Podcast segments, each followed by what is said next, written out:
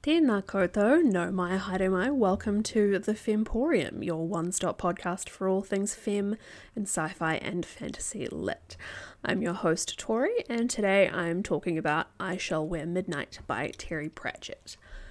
If you're tuning in for the first time today, stop, go back and listen to the previous three episodes because this episode covers the fourth book in a series, and this podcast is chock full of spoilers. Now, having said that, I want to try something a little bit different with this episode and the next one because the books I'm talking about are a little bit more recent. So I don't want to do too much spoiling, and because the next episode will be about Shepherd's Crown, uh, and that is going to be a very emotional read. Um, and I know a lot of people who've been putting off reading it for feelings reasons.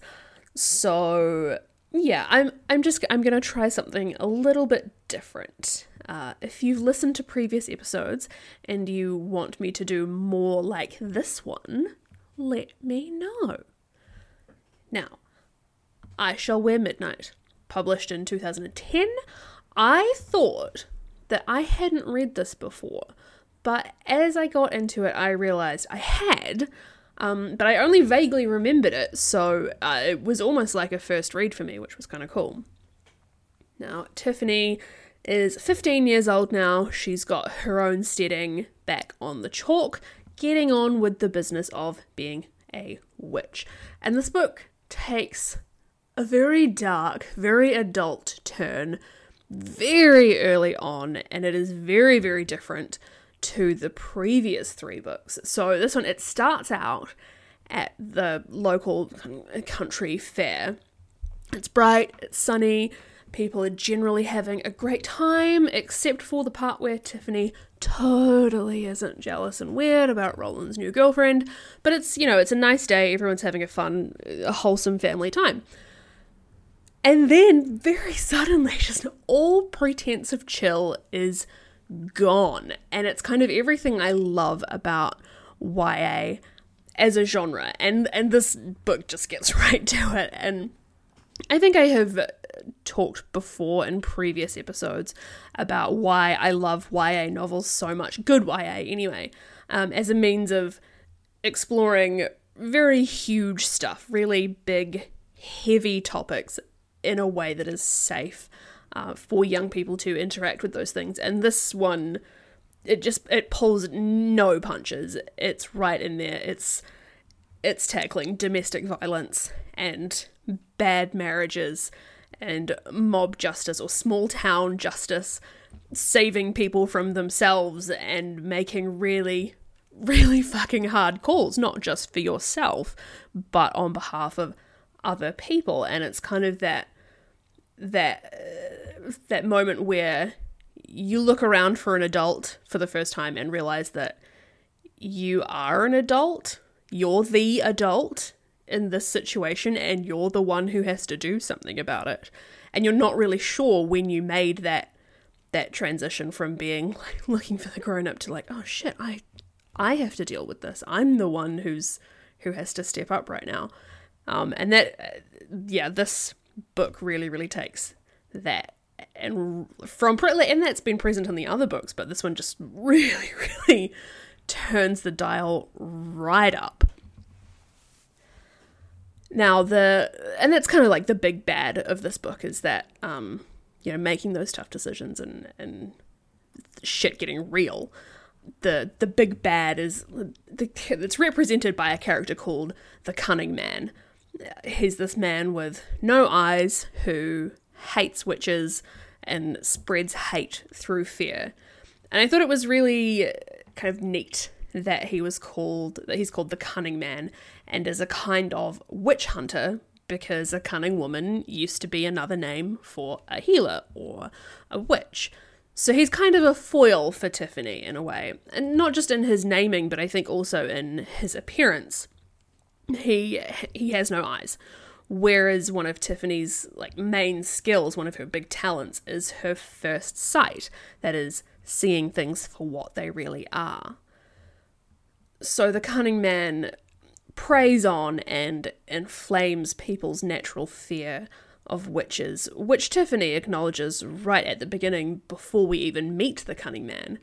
She knows that a lot of the respect or deference that she gets from people actually comes from fear. She knows things and can do things that others can't. A lot of it isn't magic, magic at all. We've talked about this before. It's just specialist knowledge, which is in itself a kind of power. And some of the things that she sees and knows and is required to do as a witch are secret things. Things that people don't talk about or don't want to talk about. So there is a bit of mystery about what witches do because people don't understand what they're doing. And people have an unfortunate tendency to fear what they don't understand. And I think compounding that fear is a bit of a lack of curiosity, um, a reluctance to try and understand, and a willfully short memory uh, writing up my notes for this episode and checking back over the pages that I bookmarked, there's a passage where Tiffany recalls an old woman who people assumed was a witch. Her house was burned, her cat was killed, and she was dragged out into the snow, ignored, and left to die by her community, or what was supposed to be her community. Tiffany went back to where the old woman had lived and planted beautiful flowers so that the place couldn't be ignored or truly forgotten. And people noticed, but nobody talked about it. I wasn't sure what I wanted to say about that part when I bookmarked it, but this morning when I read it again, it felt particularly relevant in light of current events um, in the news at the moment, both the domestic news and international. I, I keep hearing phrases like, our darkest day. And it's not to say that various events that are happening aren't bad. But to use an example that's close to home for me, to refer to the removal of violent protesters from Parliament grounds as one of our darkest days. As we approach the three year anniversary of the March 15th terrorist attack on two Christchurch mosques, feels off. But this kind of thing keeps happening. Something awful happens. It might draw a lot of attention. People will point out how awful the thing was, and they might use very superlative language to describe the thing. Time passes. Another awful thing happens. And people use the same superlative language again, which by very definition says this is worse than that other thing that happened and all the previous things that happened, which is not helpful. A lot of people are so desperate to move on from bad things happening, bad things that have happened, so averse to unpacking bad things, why they happened, what we can do to prevent the same or similar things happening again, that they somewhat willfully forget, ensuring that the same things will absolutely happen again. And that's a lot of what the cunning man is and what Tiffany is facing in this particular story. This is why I still read YA and recommend it to other adults when I find good ones. And I think that's where I want to leave this episode. I know that was really, really short. That was so short. Um, but I think that like that is the biggest thing that I that I really got out of this episode. And I mean out of sorry, out of this episode. Out of this book. And I don't there are, there are definitely other things in there that really um, stood out to me, but yeah, I wanted to keep this one a little bit shorter and not get too into the details because I, I want you guys to read it. And it is, I mean, it's been out for 12 years, but I mean, relative to the other books that I've covered so far, it is a lot newer, it's a lot more recent. So maybe there are some people who haven't read it yet and I want you to, and I don't want to spoil it. So, if you enjoyed this episode, you can rate, review, and subscribe. You can do that on most podcast streaming platforms. You can follow me on Twitter or Instagram. I'm at femme underscore podcast on both. That's F E M M E underscore podcast.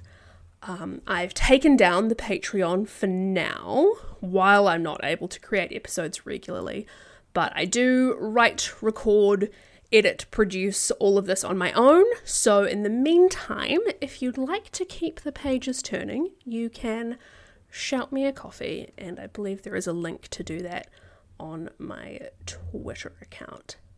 So, thank you for joining me, and I will see you, talk to you next time, and we will wrap up Tiffany's sort of chapter um, with Shepherd's Crown in the next episode.